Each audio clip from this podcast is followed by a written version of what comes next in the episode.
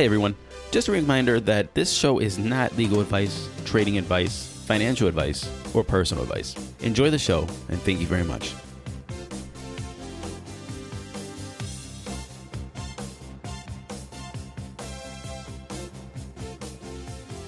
Yo, yo, welcome to Crypto 101. This is Matthew Aaron, and we talk about Raris on Mars, Lambos on the moon, and then we get excited and we go to our exchanges and we buy our altcoins. And we log into Coinbase and we buy our Bitcoin, our Ethereum, our Litecoin, or our Bcash. And we don't know how they work. I don't know. Well, I mean, I didn't know until I talked to the co founder and CTO of Bootstrap Legal, Dan Rice. And Dan is going to be on the show today to tell us exactly how centralized and decentralized exchanges work. Now, Dan has an interesting backstory because he actually tried to build an exchange back in 2014. So please enjoy this interview with Dan Rice. It's a long one. We wanted to be thorough. We wanted to give you all the information we can. So, and I didn't want to turn this into two parts. So please grab a snack, grab a beer. Hope you're on a long drive to wherever you're going or a long subway ride and enjoy this interview. But before that, please go to crypto101podcast.com. That's crypto101podcast.com. There you can find our socials, our Twitter, our Instagram, our Facebook. Our Facebook group is over 3,000 people right now of people who want to help you get into cryptocurrency and be successful. There's no spam, there's no harassment, just a lot of love and a lot of good conversation with a lot of good people. You also can find us on iTunes. Subscribe to us, leave us a comment. We are approaching 1 million downloads, so please enter the contest. You'll find it on our Facebook page. You can win maybe some Litecoin, some Virium, or a Dogecoin. Also, go to our Patreon page. On our Patreon page, you can join the $5 Raris on Mars level. There, you have access to our rants and commentaries, content that other people don't have access to, or content that is released weeks or months before everybody else gets it. The Patrons support Crypto 101. They're supporting the servers, the subscription services we need to make this go. So, thank you very much to the patrons and enjoy this episode of Crypto 101. I learned a lot, and I hope you do too.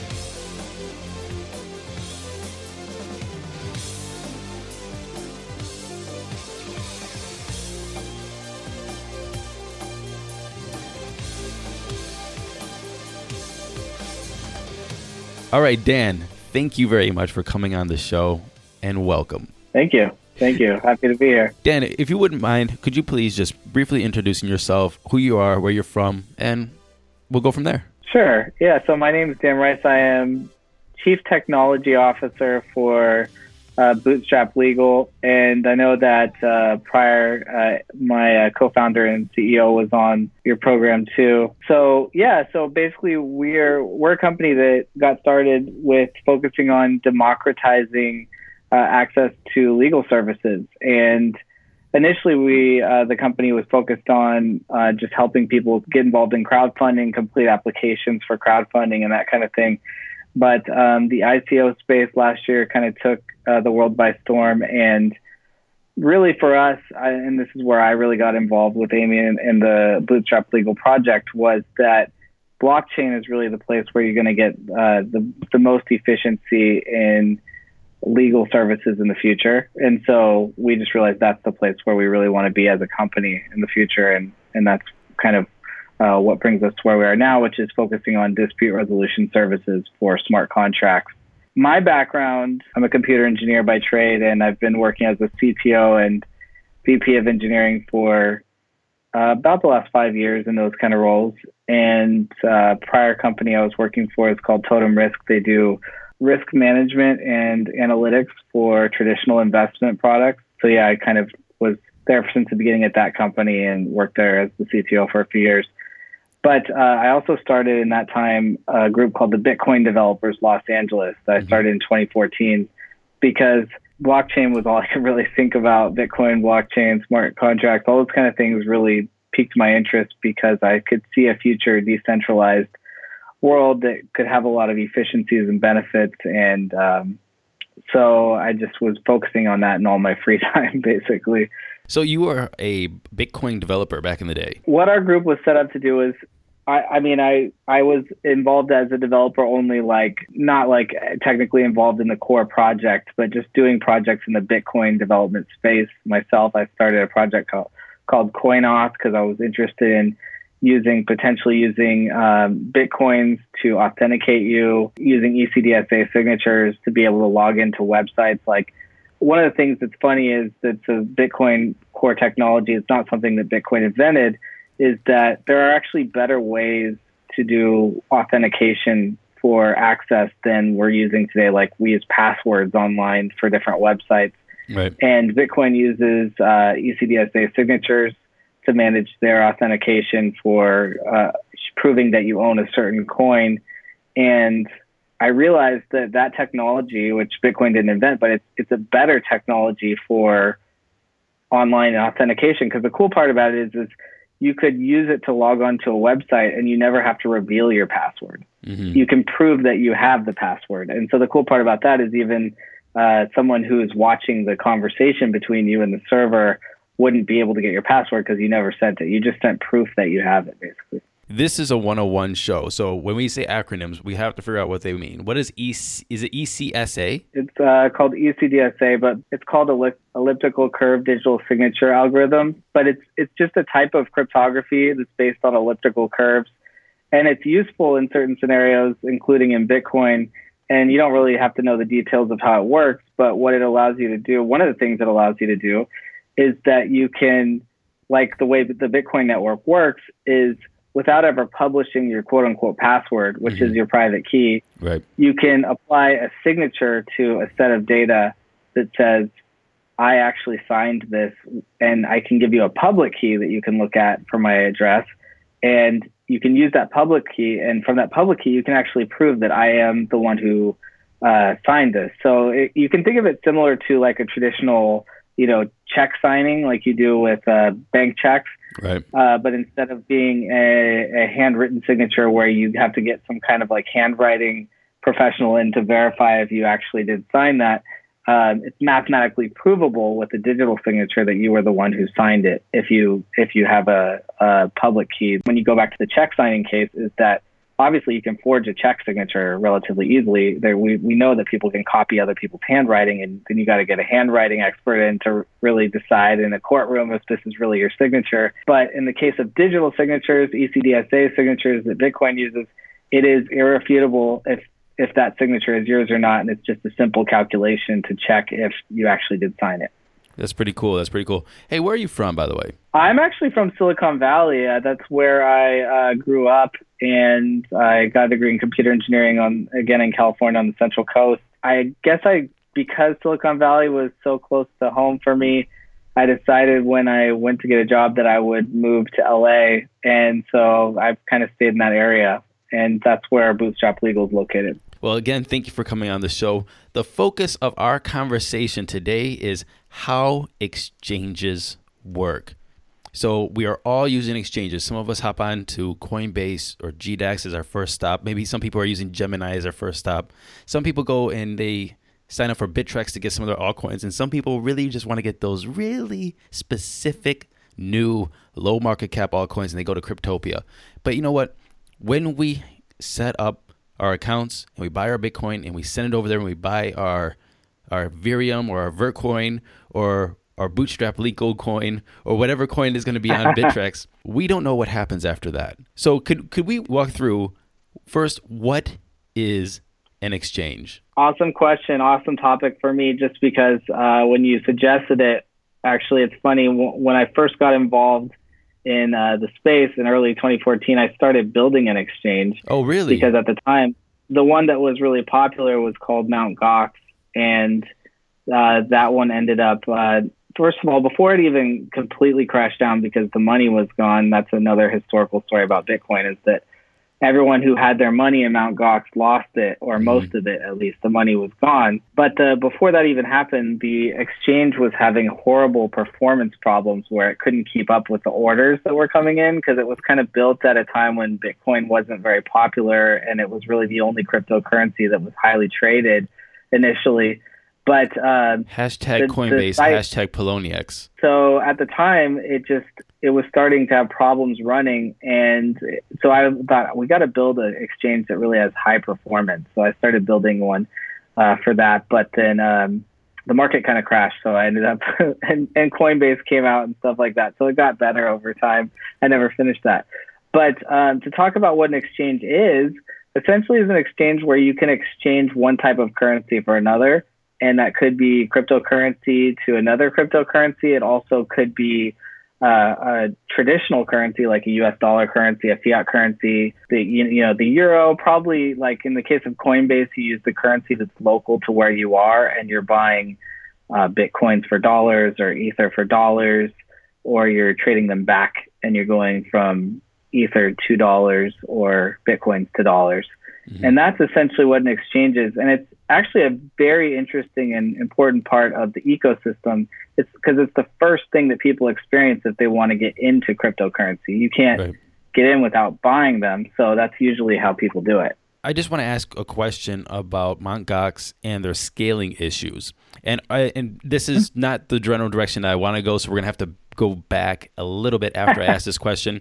But why did that? Why did you say that? And why did that bring up a a, a fl- red flag for you? Because people and all the exchanges right now are having this problem: lag. They have to shut down for Yes. registration. They cannot keep up with the orders. Their Bitcoin is is in limbo in the ether somewhere for days. So what what happened with Mt. Gox and how how does that compare to Coinbase and these other exchanges right now? First of all, I think that at the time, I think the thought around the lag existing on Mt. Gox, like I said, this is, I mean, Twitter had a lot of that lag when it first launched, right? Because anytime you have a platform that suddenly becomes extremely popular, Mhm. the fact of the matter is that engineering systems to scale actually cost money, and you're not going to spend that money when you don't have nearly, you know, it's it doesn't make sense to scale a website to handle a million users when you only have 10 users. And Yeah, so the, the, the, the problem that you have in uh, the startup space in general is that you're generally looking for this major growth spurt for your company, and that's what how you really become successful as a startup. But you can only justify preparing yourself for so much growth when you're not seeing the growth. And so, in the case of Twitter, they just couldn't keep up with the growth. And I think the same thing happened with Mt. Gox. Basically, Mt. Gox was a first gen exchange. It was actually, I think, originally coded by Jed McCaleb, who started Ripple and uh, Stellar later. Oh no shit. But um, Okay. I think wrote it in PHP from what I know. Keep in mind, this was this was a very experimental thing. Bitcoin in Right. general was very new and everything. So it was like I, I really like his approach, which was I'm just going to build something and I'm going to get it running, right? Mhm. And that's Yeah. kind of where you go with any startup. With Twitter was the same thing. They just put up a server and said, hey, we have this thing where you can send these tweets, and suddenly it took off. And that's what happened with uh, Mount Gox essentially. And when that happened, it just wasn't ready for the scale. It wasn't really, you know, handling that many users wasn't really thought about. And so I think what it pointed to me and what people were saying at the time is, wow, this is like so amateur. If you compare it to the traditional stock markets that we have all over the world, they can handle way more scale and all that kind of stuff. But that's because the budgets were totally different. You know, we're talking about Bitcoin had a market cap of, I don't know, probably under a hundred million dollars at the time, or way less actually when he started it. right. So he was just a little hobby project for a guy working on, by himself on it, you know, kind of thing. And I mean, can you imagine now Nasdaq uh, using a technology that was built by one guy in his garage in his off hours or whatever? That's True, basically yeah. where Bitcoin was at at the time. And I think what you're seeing now with uh, Coinbase and with all the exchanges is it's a sign of uh, you know massive growth in the space. They couldn't justify the spending to architect out. And it's also really hard to test for that type of scale. As an engineer, I can say, you know, you can throw extra load at your servers to say, oh, look, we could handle 10 times more users than we have right now, and it will automatically scale up for that. But there's always weird edge cases you don't think about, like, oh, wait, but our sign up process didn't scale as well as we thought it would. The, the rest of the system can handle it, but the sign up process can't, or or I see. whatever. There's just different points in the system that may break down that you didn't think about. And so until you achieve that kind of growth, then you go, oh, we got, you know, you got a hair on fire problem and you have to go solve it. So Right. Coinbase, I, I really, from what I know about it, I don't think there's anything, it's, I don't think it's a sign necessarily that they've lost people's money or they're being malicious and shutting it off at key points. I think the reason why there's a correlation between Coinbase shutting down and like, oh, the market dropped 10% and now Coinbase is down. And people are like, that's not a coincidence. It's a conspiracy. You know, they don't want people to sell. But I think it's just there are a lot of people trying to log on at that moment, and so they start having problems. You know, um, but because let's, they let's be honest here, though. I mean, if if if every time Bitcoin drops ten to twenty or thirty percent, and their their servers go down, eyebrows are should be raised. Honestly, I don't think it's every time though. I think you know what I think about uh, as a technology person. What I think about this, this is like the sound man problem. That I I used to work sound mixers and uh, like at events sometimes for people just for fun. Mm-hmm. And the thing that they always say is no one ever notices the sound man until he does something wrong. If, if you're this perfect sound man, no one ever even credits you or knows you're there. It's, as soon okay, as there's true, some high yes. feedback or something, it's like, what's up with that? So I think that's happening yep. with Coinbase. Like, you know, if everything's running smoothly, it's like, yeah, that's how it should be. And behind the scenes, there's 30 engineers that are like rushing around to keep everything running and you know, doing changes as fast as they can, and you're just going, oh, it's normal, no, nothing to see here, and then suddenly it goes down. It's like, what are they doing? Right. So that's what I don't think. I don't think they're, and I also don't think that they're incompetent because they haven't lost anyone's. Thing about Coinbase is they actually haven't really been hacked, and they've been around for a few years. They've actually kind of like beat the the hacking game, which is impressive that there hasn't been any huge uh, Coinbase hack in all this time. And it it says to me that they take security very seriously, which is something that's unprecedentedly important in this space compared to anything we've seen before. Think, and this so. is the point where we knock on wood. okay, so well, I want to you know I want to move to the next question though. Okay, go ahead. So I have my Bitcoin. I bought it on Coinbase. I send it over to Bittrex. Let's just say, for example, I have my Bitcoin in my Bittrex, and then it's just sitting in there how does it work in general? Then I want to say I want to buy my Litecoin, or if I want to buy my Vertcoin, or if I want to buy my Bootstrap Legal coin. What mm-hmm. what happens then? And then if I'm keeping it in my exchange, where does it where is it going? Is it just there? And who has my coins? And if it gets hacked, what are they hacking? What are they taking? Sorry, Great lots question. Of, lots of lots of questions at once, but I think they all just lead into each other. Yeah. So, and this is a big misconception in the space that I've spent a lot of time online debunking for people, actually. So, it's, a, it's an interesting topic to talk about. So, we're talking about the general concept. Before we go on, we're talking about um, centralized exchanges, and we can talk about decentralized exchanges that are coming online uh, later on. But right now, all the exchanges you mentioned, we're Perfect. talking about centralized exchanges. And so, um, the reason why I want to make that distinction is because they do function very differently, and there will be different properties associated with them. So, um, in the case that you gave, you you have some. First of all, let's start with Coinbase. So you purchased some bitcoins, and they're sitting in your Coinbase account. Exactly. So what that really means, and when you see a balance sitting in Coinbase, unless you're using their special vault technology or whatever, but if it's just sitting in your GDAX account, sitting in your Coinbase account, one of the two, then what it looks like in the back end is that Coinbase has private keys to your funds. If you don't have the private keys, then you don't really control the Bitcoins. This is, is a statement that is often made in the space. So what that means is Coinbase is holding a whole bunch of cryptocurrency and they may be holding more than anyone else in the world, in fact, but it's just hard to know because they can hold them in uh, different accounts. But probably one of the exchanges in the world is holding the most cryptocurrency. Maybe it's Bitfinex or something, but there's a lot of large exchanges because they have they have this concentrated um, amount of funds because everyone who deposits coins into their account, it basically all goes into one giant fund that they have. So picture 100 people send coins to Coinbase. They now are 100 people buy coins on Coinbase. If they're sitting in their Coinbase account, they're all sitting in one giant fund together. The added thing that Coinbase has and any exchange would have is they have a list in a regular database, not on the blockchain, just like a regular website that says this is how many every person in the the system has. Mm. And hopefully for them, the number that's listed in that database matches up to how many they actually have. Okay. That's where you get into problems. The idea is that they keep track of all the bitcoins and who actually owns them, but there's really nothing on the bitcoins themselves that say this one is, you know, Matthews, this is Dan. Like Okay. it's not like that. Basically, They're just all sitting together. And when you go and say, hey, I want you to send them to Bittrex. So what happens is there's no particular Bitcoins that are assigned to you, but they just go, okay, we have this stash of a thousand Bitcoins, let's say. He wants to send three of them that are his to this other place. So let's just take three off our stack, doesn't matter which ones. And we're going to send them over to Bittrex at this address that he gave us. And they don't even necessarily know it's Bittrex. They just know you've given them this address and they're going to send it. At the same time that they send those real Bitcoins, yes, they're going to go in their database, which is just a regular server database, and they're going to say, okay, subtract three Bitcoins from his account balance. Mm. So when you're logged into the interface at Coinbase and you're seeing, oh, this is my balance, there's nothing blockchain related happening there. It's all just a traditional, it's just like a bank. They just have a ledger that shows mm-hmm. all of your transactions and they're just showing you what's in their database, I essentially, see. which is a, a record. So um, getting to Bittrex, it's kind of an interesting case because then in, in that case they don't even have U.S. dollars on their platform. I guess they do. They have USD Tether. Yeah, they have something tether. like that. I need. Okay, so they have Tether, which functions somewhat similar to the U.S. dollar, but we can definitely talk about that too.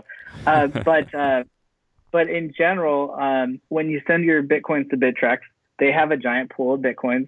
Your bitcoins get added to their giant pool of bitcoins and they see where it came from and it's a particular address they assign just to your account so mm-hmm. that that address that you sent to no one else on their system has that address in their again their regular database it says hey if we get any bitcoins from this particular address and this is where they're deposited to that means they came from matthew because he's the only one we gave this address to send to okay. every person has a separate one so that's how they know who's sending them. But then they probably take them from that address and they go, okay, he sent us some coins, and they send them off to a shared pool, or they just keep track in their database of how many you sent, and they have different means of how they want to separate them and store them, which is totally separate once you send them to that address. Mm-hmm. But uh, just uh, deposit it to your account, and then they update their database to show that you sent X amount in.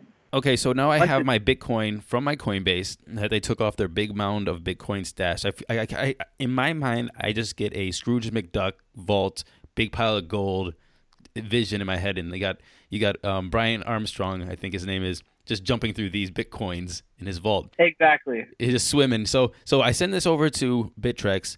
Bittrex then puts it in their big pile and we have another Scrooge yeah. McDuck swimming around in their bitcoins. Then they just say, okay, this came from Matthew. Everything comes from Matthew. That comes from this address. Matthew has now credited his Bitcoin, and yeah. now I want to buy my altcoin. What happens right. now? Now you're talking about putting uh, trading pairs on the exchange, or you know, it, so first of all, whatever you want to buy has to have a trading pair on that site with uh, whatever else you want to buy. So what I mean by that is if you're holding Bitcoins because that's what you deposited into the exchange, because you can deposit, I think on Bittrex, there's like a hundred different coins you can deposit into Bittrex. Right. You different only, kinds. Exactly. And, but there's only there's three trading pairs, F, Bit, and uh, USDT. So that's an interesting point because say you wanted to buy um, Vertcoin and you actually sent them Litecoin, but they don't have Litecoin as a trading pair on their site.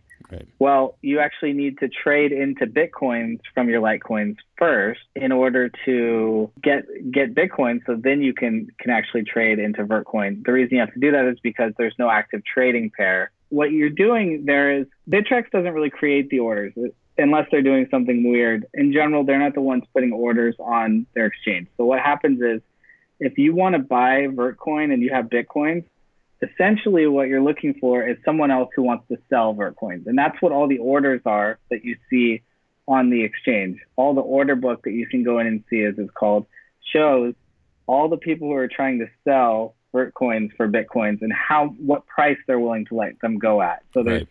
something called a limit order, which is similar to how stock works if you ever use a stock account i think you're familiar with how this works obviously. For the for the listeners you can put in an order that wouldn't necessarily execute at the current price because you want to buy it for cheaper than the current rate that people are willing to sell it for whatever. And what mm-hmm. happens when you do that it's called putting in an order. That order can sit there for x amount of time and it just means that you're in the order book. And if at any time in the future people are willing to sell for the price that you're actually trying to buy for, then your order will execute automatically, even right. if you're not uh, online at the time. So you can kind of set it up and walk away. Say, okay, I'm willing to pay this much at a later time. If you guys want to know more about limit orders and buy orders and stop losses and stop orders and all that stuff, go to the episode, the Crypto 101 episode, Trading Strategies and Terminology. So when the order actually goes through, the important thing to note is that no cryptocurrency is moving anywhere. Because again, this exchange, they have all these piles of cryptocurrency that they're holding all under their own accounts, basically.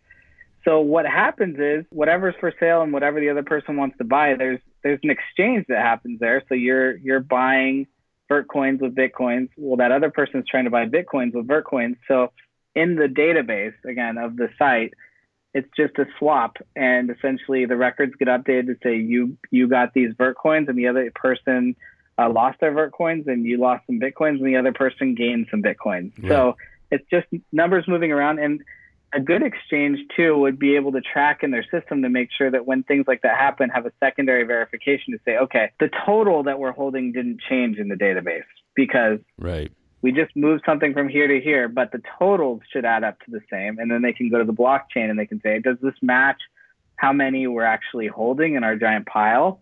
And if it does, then they know they haven't made any errors or accidentally lost anything. What would a decentralized exchange do in this instance? Decentralized exchanges are a whole different beast. Should, should, should, we do that different, tackle that separately, or should we do it now? What do you think? No, I think now is a good time to talk about that because I mean, what we just described would be fundamentally different with a decentralized exchange. All right. so, it. all right. So let's go back to Mount Gox for a second, okay. and uh, let's talk about what happened there. So in the case of Mt. Gox, we're talking about this giant pile of cryptocurrency that's sitting. We're just trusting it's actually sitting over here. Mm-hmm. And something that's happened in banking a lot of times is uh, something called running a fractional reserve, and mm-hmm. that's where the, it's actually legal in in uh, a lot of uh, countries, most of the world, uh, for banks to do this. And the way it works is that the bank has a balance that says, "Hey, you have X number of dollars in your account." But the funny thing is that the bank doesn't actually have that money. Right. And so if everyone were to do what's called a run on a bank, they go run to the bank and they ask for the money. Well, the bank's like suddenly going to say, we actually don't have the money. And, and that happened during the real estate collapse in 2009.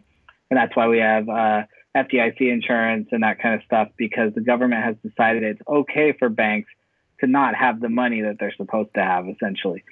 So the funny thing with cryptocurrency is the exact same thing can happen and it's going to be invisible to you as a user. So right. if that centralized exchange says, hey, I think we're going to go uh, spend all this money, all this cryptocurrency, or we're going to go sell it on Coinbase and uh, we're not going to tell anybody and they're not even going to know it's happening because they just are trading little IOUs basically in the system that we have in our database. Right. Well, what happened with Mt. Gox is at a certain point, people started trying to withdraw their money in bitcoins, and Mt. Gox said, "Oh, we're having withdrawal problems." That's the first thing they did. They didn't actually say they lost anything. They're just like, "Just hold on a minute." Well, mm. this was very early in the space. They actually said this for months. They're having problems, and they wouldn't let anyone take their bitcoins out. So there was this problem in the system, and people were still saying, "Well, maybe they didn't lose them because they're giving all these excuses and stuff." Well, of course, eventually it came out that they had lost a lot of the bitcoins, or they didn't know where they were but they waited several months to tell people, and they were even still taking deposits Stop. during that time. This is the crazy part. A lot of people ended up losing bitcoins that again they thought they had because they logged into the interface and it said, "I have 100 bitcoins." And they're like, "Well, I'm good because right. Bitcoin's safe; it can't get hacked."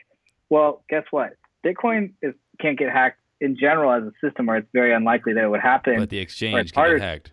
But the exchange is just like any other website, right. and so they got hacked and their private keys got hacked. We don't know exactly what happened. We have a lot of forensic information now, but the money was gone. That's where decentralized exchanges come in because people said, hey, there's this thing called counterparty risk. And counterparty risk is the risk that you carry when you let someone else hold your bitcoins for you. It's it's a traditional concept where you're giving someone else your assets and you're hoping that they won't lose those assets. Well, if you're giving all your assets to an exchange, they may lose them. In fact, because of the unregulated nature of Bitcoin, there may be actually, or in cryptocurrency in general, there may be no one even looking into whether or not they have done anything weird. There's no one auditing their accounts. There's nothing like that happening. But, so it's it's a wild west in that way, and there's pluses and minuses to that. But anyway, um, decentralized exchange is kind of looking at Bitcoin and saying, okay, Bitcoin, if you hold the keys yourself, it's provably secure. No one can steal those for you unless they get your private keys or hack you somehow, particularly to get your private keys, but the protocol is protected. Why can't we make exchanges happen in a way in cryptocurrency that you wouldn't actually be able to hack it and you never have to actually give your money to anybody in any financial, almost any financial situation. Let's say I'm doing a contract with you to buy a house. At a certain point, I've got to give you the money and you have to give me the keys to the house. Right. And there's this intermediate time where it's like, well, do I hand you the money first, or do you hand me? Are we going to do one in one hand and one in the other? right. And if there's Three, two, one. Yeah, and if I ever have the keys and the money in my hand, maybe I just won't let them go. Right. You know, and there's something called atomic swaps that come into place there. And the idea of an atomic atomic is a concept in software that's like one instruction. Basically means that you're combining two things into one. And so the idea there is can we make an exchange between two cryptocurrencies in a way that they happen at the exact same moment, such Mm. that when I go to buy that Vertcoin and you, you're going to get your Bitcoins, there's no point where I can decide not to give you the Bitcoins but still get the Vertcoins because it actually happens at the exact same moment in like the same instruction, such Mm. that they can't be separated. Right. And you, there's no way you could trick the system. So that's where decentralized exchanges come into play, especially on the Ethereum network within the smart contracting system that's there now with all the ERC20 tokens, which ERC20 is a token standard that has to do with a lot of the ICOs. It's basically a standard way to build a token, Mhm. uh, which a lot of the, the coins that are out there are ERC20 tokens um, for ICOs right now. But the reason why they all want to use the same protocol and use the standard is because then they can be supported by these decentralized exchanges. Mhm. And when you have a decentralized exchange, first of all, listing is a big thing. If you want to get listed on a platform, At Parker, our purpose is simple. We want to make the world a better place by working more efficiently, by using more sustainable practices, by developing better technologies. We keep moving forward. With each new idea, innovation, and partnership, we're one step closer to fulfilling our purpose every single day. To find out more, visit parker.com/purpose. Parker, engineering your success. When you need mealtime inspiration, it's worth shopping Kroger, where you'll find over 30,000 mouthwatering choices that excite your inner foodie. And no matter what tasty choice you make, you'll enjoy our everyday low prices, plus extra ways to save, like digital coupons worth over $600 each week. You can also save up to $1 off per gallon at the pump with fuel points. More savings and more inspiring flavors make shopping Kroger worth it every time. Kroger, fresh for everyone. Fuel restrictions apply. When you need mealtime inspiration, it's worth shopping Kroger, where you'll find over 30,000 mouthwatering choices that excite your inner foodie. And no matter what tasty choice you make, you'll enjoy our everyday low prices, plus extra ways to save, like digital coupons worth over $600 each week. You can also save up to $1 off per gallon at the pump with fuel points. More savings and more inspiring flavors make shopping Kroger worth it every time. Kroger, fresh for everyone. Fuel restrictions apply.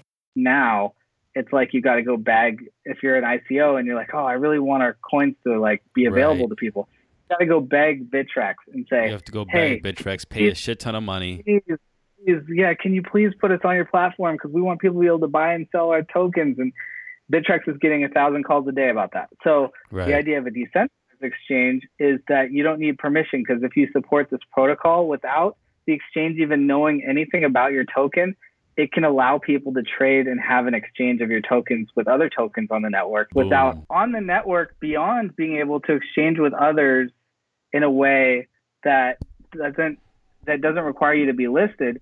You also have a way that you can actually buy and sell your tokens without ever taking it, ever sending them to anyone else. Like in a traditional centralized exchange, you give these coins to someone else and you hope they don't steal them.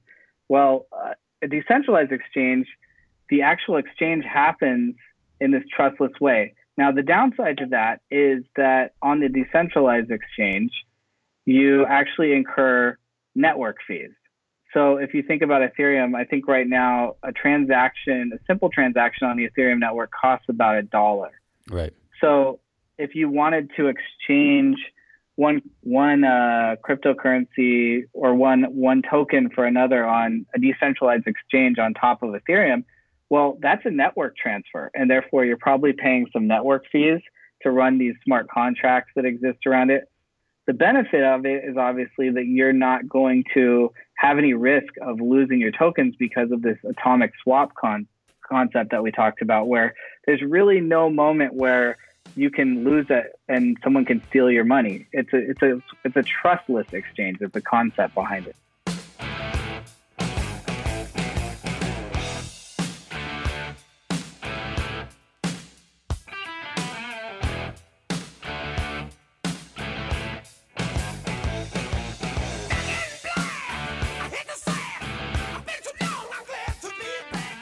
Have a question about yeah. that part then. Everybody says do not keep your coins in an exchange. Don't keep it in there. Put it in a wallet.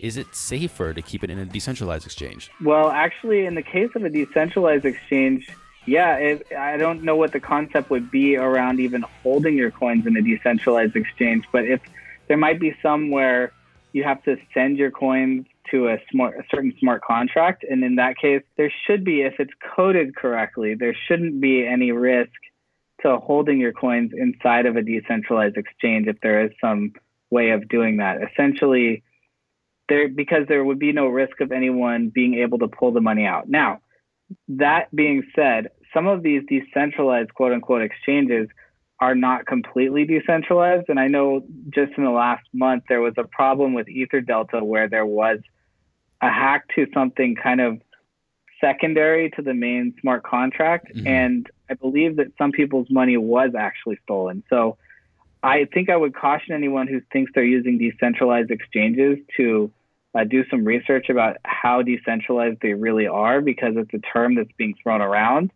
And it's not always as foolproof as you may think because there are other issues that you can occur that can occur besides change walking away with your money. For example, there can be a bug in the decentralized exchange smart contract that can make you lose your money. If you look at what happened with Parity Wallet last year, there was a issue where there was a bug in their contract and it actually locked up over a hundred million dollars. Right. Not because anyone was being malicious, but because right. there was a bug in the contract. Right. So there's still a risk involved. It's a different risk. It's a risk about the reliability of the system you're using. If you if you aren't able to read the code yourself, you probably I wouldn't suggest using a decentralized exchange until you've definitely talked to a lot of other people who have and who you think know a lot about it and have had a good experience, especially if you're not going to be able to read the code yourself.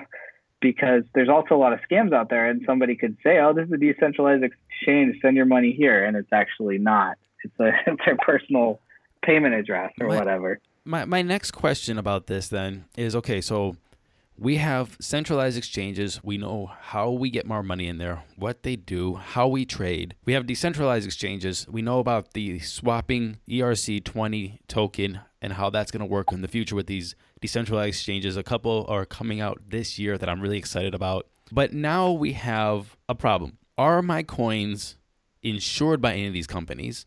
And the second of all is it seems like there's a lot of concern with these exchanges. Is this really the future? Or shouldn't I just keep my money in fiat and keep it in a bank? Good question. So, well, I mean, the last uh, company I worked for before I worked at Bootstrap Legal was a company that analyzed risk of stock portfolios. So I spent a lot of time thinking about risk.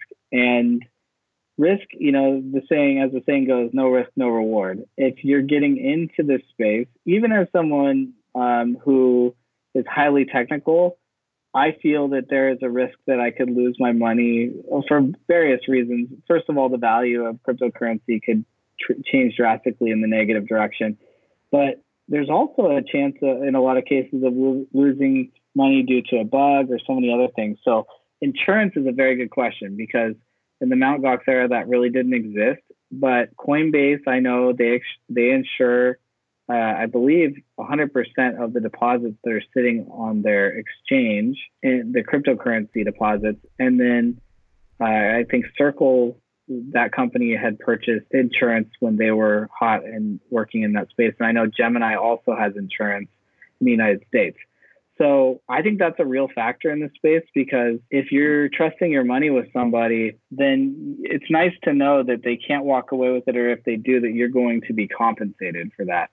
And the companies that have insured, it's important to look at who provided the insurance because Right. if you look in the insurance industry, uh, if you know you can go give some someone insurance for whatever, but um, you can also file for bankruptcy when that claim comes in. Yeah, right. so uh, these are some I know in the case of Coinbase and Gemini, they're really legitimate insurance companies that aren't going anywhere. Most likely have been around for a long time and have made a, a, decision to insure their deposits because they've I'm sure audited their systems and understand how they're storing the assets, et cetera. I definitely think you should look into insurance that exchanges are carrying, and I would guess that most of these altcoin exchanges do not have insurance. And if you're new to the space, you may not realize that there have been exchanges that have come and gone because they've lost everyone's money. So th- this would not be a surprise if one did even today. Um, you know, there was a company called Cryptsy that was around for a couple of years, and they were kind of one of the biggest altcoin exchanges for a while, and then um, they kind of lost everyone's money.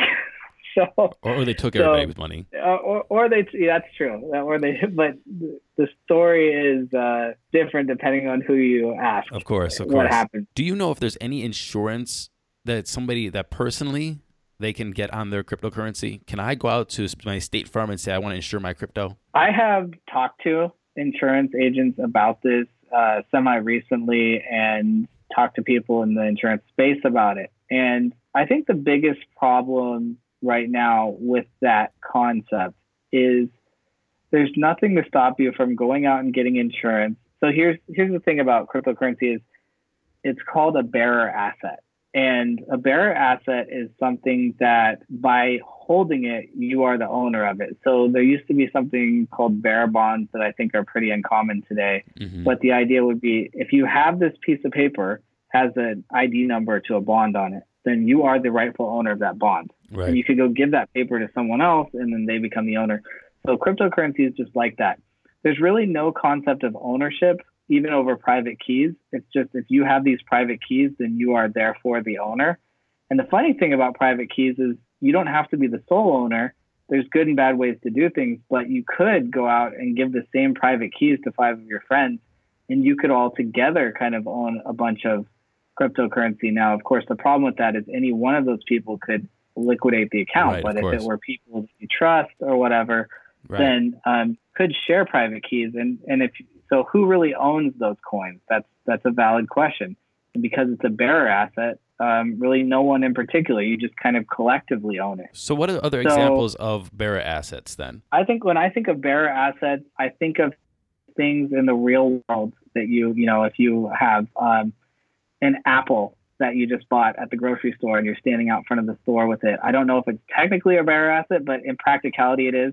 If I set that apple down on the side of the street and someone else walks over and picks it up, then they become the owner of that apple pretty Hmm. much.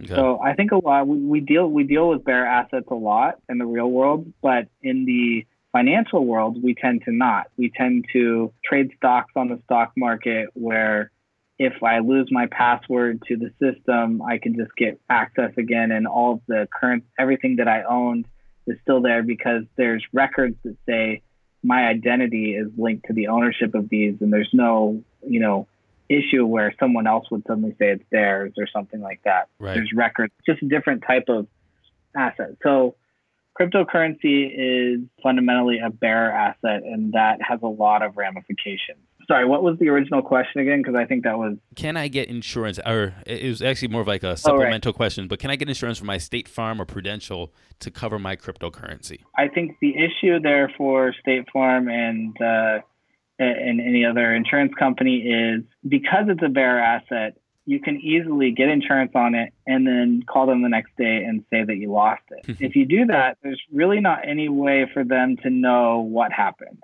because these addresses are pseudo anonymous.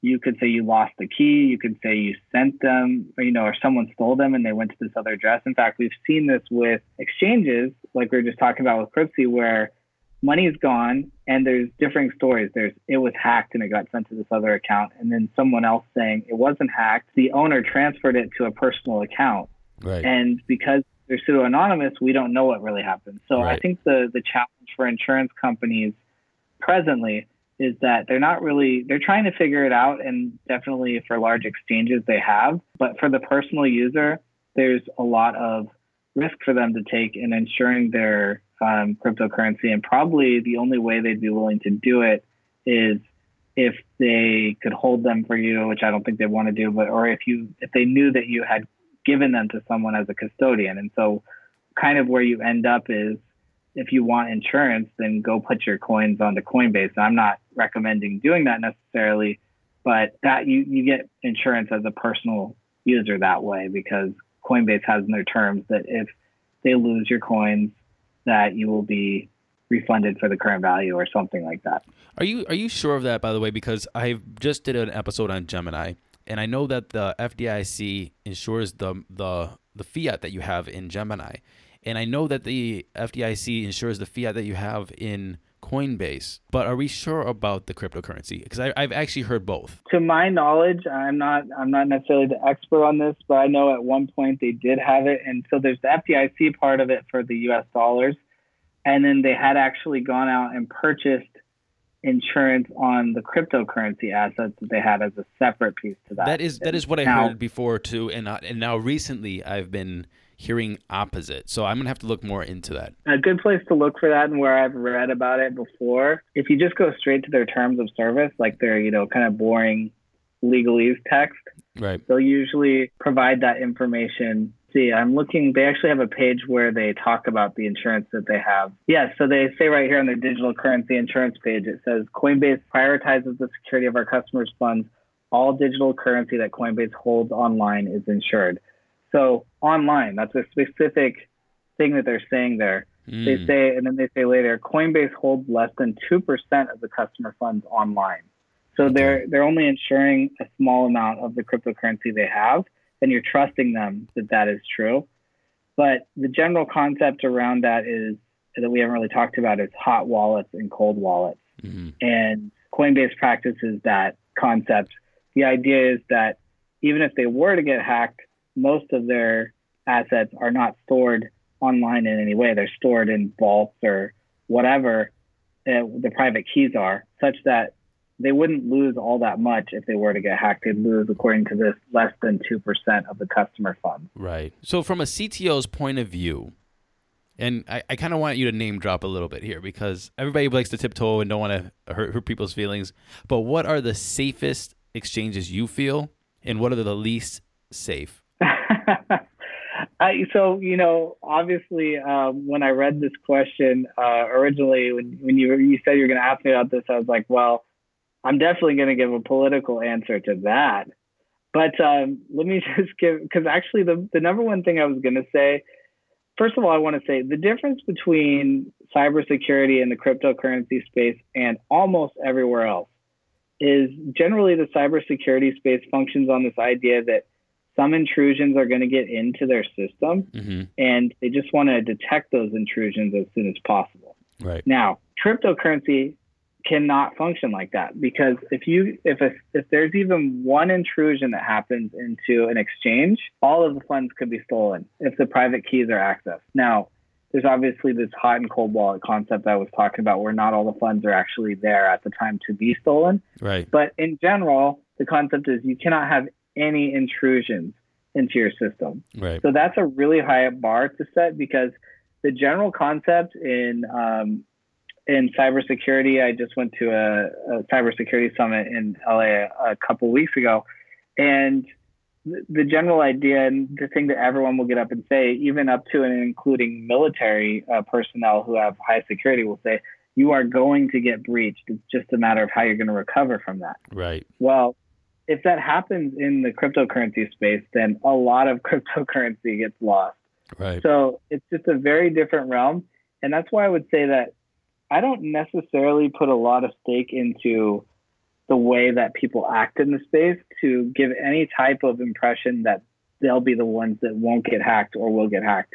And so hmm. going back to your prior question I would say that the people that are your, your best bet going with, if you're going to actually trade online, is the ones that are insured. Because in order to get insured, the insurance companies don't just go, okay, cool, um, here's how much we want you to pay. They actually have a long list of questions that they're going to ask, and they're right. going to audit and say, okay, how are you storing your cryptocurrency? Okay, do you have a list of people who are even allowed to access this bank vault? Do you keep a record of every person that, that does logs onto this system?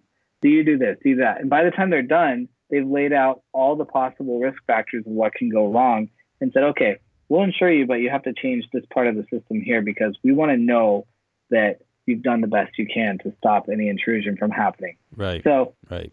Insurance is a sign that they're kind of on the up and up and they have followed some level of regulation as quote unquote regulation because they're having to uh, jump to a certain bar in order to satisfy that insurance company because that insurance company has a lot of money on the line. I would say Gemini and um, Coinbase, based on this uh, post that I just read, are insured for their hot wallet deposits. I'm not sure exactly what Gemini's insurance covers, but probably something similar. I just tend to favor exchanges that have insurance for that reason.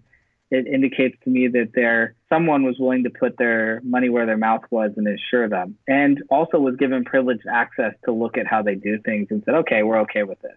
Right. So that's the number one thing. I think if you look at any of the exchanges that don't accept US dollar transfers, that's not a good sign for overall security, I would say. And the reason is that hmm. to me, it indicates that they are trying to escape regulation in certain ways. So in the United States, there's something called anti money laundering and know your customer laws. Right. And I know in the last year, I've signed up for exchanges and they haven't even asked what my name was just for an email address and password. It indicates to me that they're trying to skirt the law in general. And if they're doing that, I would say that they might be doing that because it's expensive to follow regulations. It's very expensive to comply with anti money laundering laws and, and know your customer laws.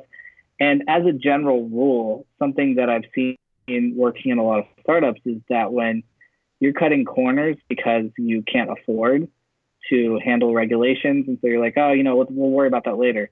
You might be saying the same thing about your security. Right. You might be saying, good point. We'll worry about that later. Well, so I think just as a general feel, any of the exchanges that are not listing US dollars, they're just using USDT, which is the Tether US dollar backed coins supposedly, and they're just trading crypto pairs. You got to transfer Bitcoin in to do exchanges. I would definitely not recommend leaving your cryptocurrency sitting on those exchanges hmm. because A, they're probably not insured, which means if you leave your coins on there and they're suddenly gone, just look at what happened with Bitfinex. They're probably not going to do anything to get your money back, or they're going to do something really weird that you're not going to be fully comfortable with. They could just completely up and disappear a lot of times too, and that's right. what we saw with Cryptsy. Well, one of our favorite exchanges, everybody's favorite exchange, is Bittrex. And Bittrex just has Bitcoin, Ethereum, and USDT. They have claimed that they have never had any kind of security issues. Both the owners come from security backgrounds. Uh, one is from Microsoft Security. Yet they are doing what you say. They are just operating in the Bitcoin field. Yet they do practice uh, KYC to sign up. What do you think about that? I just think that I, I don't think that any centralized exchange is safe necessarily, even Coinbase and Gemini. So I just kind of fall back to the stance of saying fundamentally secrets online want to get out is what I would say. And private keys are secrets. so yeah. they're very hard to protect. And since it only takes one intrusion, and let's think about what those types of intrusions are that an exchange could have. Yes, there's the malicious actor that could just randomly be trying to illegally log onto their website and somehow hack in and get their funds. There's right. also the case of a employee who is, you know, potentially not even a programmer, someone who's, you know, working in the office doing something else. I don't want to name any particular roles and, and insult those people, but they may not be the most computer savvy person. And that person could get an email that seems legitimate to them. They could open a file that then compromises their machine. Hmm. And that person could then be a part of an intrusion for someone who's again coming in to monitor and find those private keys that are around on the system. Right. You can also, and this this has been another thing that's happened with uh, some exchanges. We were, we we didn't talk about like the uh, ShapeShifts of the world and that kind of stuff, which is a whole different type of exchange. In those cases, I think in Shapeshift there was actually an issue where they kept losing cryptocurrency, and they finally figured out that it was one of their engineers Stop. that I I think there was a story about that ago, and they finally they kept re-architecting their system for higher and higher security because they kept losing funds. And finally, they realized this guy we have on the engineering team is the only common thread between all these attacks, and he was you know sending off money somewhere, I believe. So it, there's a human attack vector, and greed is a real thing in the world. So I just I don't like believe that a cryptocurrency exchange can be 100% secure. And so, and obviously, none of the big exchanges believe they can be 100% secure, and that's why Coinbase is saying they score they store more than 98% of their customer funds in offline wallets. I mean, Mhm. who knows? That could be Brian Armstrong, like you mentioned. He has to go to a bank and like get some special um, ledger out of his safe deposit box, and then three other people have to do the same thing in different states and put in some multi-signature code to get money out or something. Like I don't know what their process is exactly, but it's you know ultimately human trust is a very difficult thing, especially when there's anonymity involved. I wouldn't leave your money on Bittrex just because if Bittrex does lose all the money, you're not going to have anyone to call to get that money back, and that's the thing. You probably want to be holding it yourself. Right. If you don't mind, can we just go into some general questions really quick? Absolutely. I think that we covered everything with the the exchanges. We we know how we get money in. We know what they do with the with the funds. We know how they match the pairs. I think that we're pretty thorough. Decentralized, Yes. centralized, insurance. Where are my coins? We we know that now. So, wh- who is one person that you look up to in the crypto space? the person who I looked up to, and I actually mentioned earlier in this uh, conversation, but I think the people who I look up to in the space are the doers. And when you actually, I, I think we talked about this in our intro conversation before we started recording, was that this is in some ways analogous to a gold rush. What's happening now? There's this whole new market being developed, and something that's always talked about is in the gold rush, the people who made a lot of money were selling shovels and things like that. So I really appreciate the people in the space that are actually out doing things and just building things, making podcasts, doing different things just to bring life to the space. And I don't think that the main money to be made is necessarily in trading altcoins all day. Though you might be able to make some, and you might fortunes will be made and lost doing that. But I don't think that that's really true path to success in this space. And I think it's much more interesting. So I, if you're actually building something, and when I look at Jed McCaleb, I think he's a very interesting and pivotal character in the space because he built one of the first exchanges, and then he actually started a company called Ripple that everyone knows and a lot of people hate uh, in the space uh, because it's a different a different approach to cryptocurrency than Right. Bitcoin, and and then started Stellar. So he's I just think he's an interesting guy because he's always out doing things and he's not even out really telling people about it. He's just doing interesting things. And Right. so that's someone who I look up to. And the other person I think of like that is Dan Larimer. He started BitShares, he started Steemit and Steem, and now he's uh, working on EOS. So I just really appreciate people who are not even asking for permission. They're just going out and building things. Just doing. Yeah. That's a good answer, man. That's the first time somebody uh, somebody's ever said that. And um, actually, I I would really like to know more about how BitShares works one of these days. Another great conversation. I, I, I bet it would be because I actually have it sitting right on my desktop. I, I have an account, but I have been reluctant because I haven't had time to look into it yet. So I'm, I'm curious. Maybe we have to sit down for a conversation one day about that. What is one company you think is going to have the greatest impact in the crypto space? for the present, I think it's going to continue to be exchanges that have the greatest impact because that's the on ramp cryptocurrency, and there's really mining isn't really practical for everyone, so you Right. have to buy in at some point, and that's where exchanges come in. So I really mm-hmm. think it's Coinbase. That's an easy answer because obviously we see how Coinbase's decisions affects the price of cryptocurrencies It's true. but I, I have a kind of a hate, love hate relationship with price of cryptocurrency because it shouldn't be the focus. There's really cool technology and human sociology things about cryptocurrency, and that's the reason why I got into it. hmm But it does seem that every time there's a spike in price, you get a whole bunch of new people interested in the space, and I welcome those people in. So I think, you know, I just have this love hate relationship with how much price traction we see in the space. And Coinbase plays a huge part in that. Um, I think they're they're a pretty friendly front to cryptocurrency, and they do have their own problems. But yeah, I would say uh, Coinbase and Gemini are two companies that I think are very interesting. Crypto 101 is the most popular cryptocurrency podcast on iTunes these days, and we're very proud of that. But because of that, it's quite possible that the first podcast that somebody that's just getting into the space is going to listen to is this one with Dan Rice of Bootstrap Legal. What would you want them to know? What would be the first thing you would want them to know about the cryptocurrency space if this was their first stop? I think the number one thing I want someone to know who's getting into the space is um, be careful. And I think do your research, do your own research, because the thing that I've seen a lot of on line lately, on LinkedIn, even now it's starting to seep in there, is just a lot of people who are trying to pump something in particular, and they're probably doing it because they have some economic incentive to do so.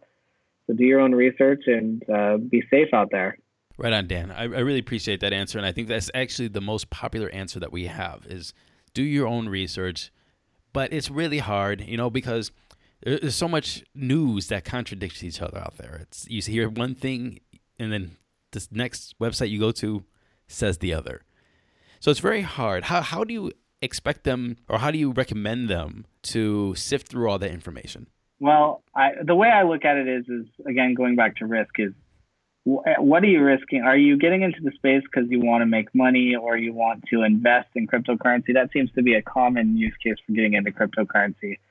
If that's your intent, then just know that you're taking a high risk. Don't invest more than you're willing to lose. All that kind of stuff obviously applies. But I think you probably research in accordance with how much you're investing. So if you're investing a very small amount of money, then, you know, I don't do much research before I bet on the Patriots to win um, I just do it because it's it's fun and I I like the thrill of it, and I really think the same element exists in cryptocurrency, obviously, and people are definitely gambling. So in that sense, and, and that's not I don't see that as necessarily a bad thing, but just know what you're getting into in that way. And if you really are trying to be serious about your investment choices, then you should, and you're investing a large amount of money to you, then you should probably do a lot of research about what it is you're investing in, and be careful of the hot tips because we've seen a lot of cryptocurrencies even fall into the top 10 that I think don't have a working product or yes. Uh, may never work. There's a lot of interesting trends in the space in that way. So, right on. Very good advice.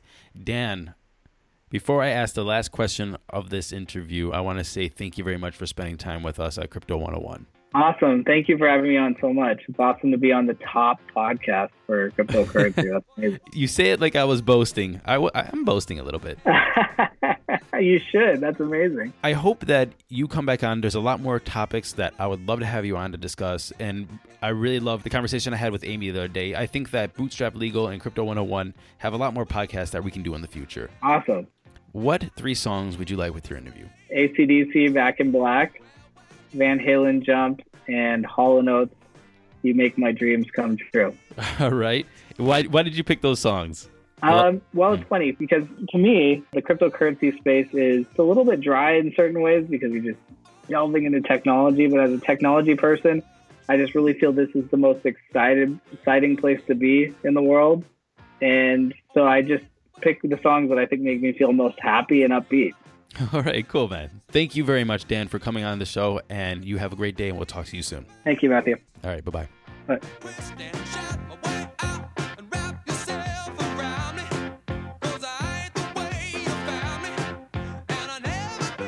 Thank you very much for listening to this episode of Crypto 101. Before we go, I want to say apogeecrypto.com. That's A P O G E E crypto.com.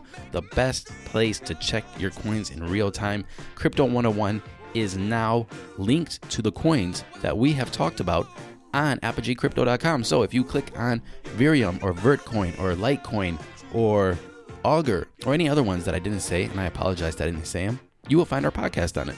So that's super cool. Thanks, guys. Also, ICO 101. It's a new show from the Crypto 101 family, starring Elise Lamb. Elise is going to talk about ICOs, read the white papers, tell you if they're good, not good, talk to the people that are making them so you can be more educated when thinking about investing in them. So, thanks, Elise, and check it out. And lastly, Dale, Harry, the editors of these shows, thank you very much. Oh, and not lastly, I want to say thank you to Danny Gong. And Danny Gong is a sign language interpreter. He takes the videos from our YouTube, translates them into sign language so that people that cannot listen to this podcast still have access to Crypto 101 information.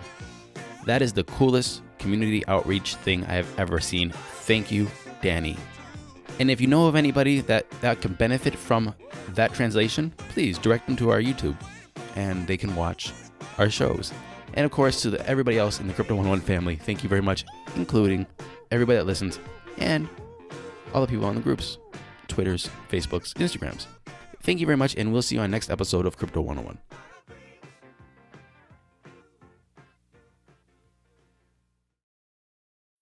When you need mealtime inspiration, it's worth shopping Kroger, where you'll find over 30,000 mouthwatering choices that excite your inner foodie. And no matter what tasty choice you make, you'll enjoy our everyday low prices, plus extra ways to save, like digital coupons worth over $600 each week. You can also save up to $1 off per gallon at the pump with fuel points. More savings and more inspiring flavors make shopping Kroger worth it every time. Kroger, fresh for everyone. Fuel restrictions apply.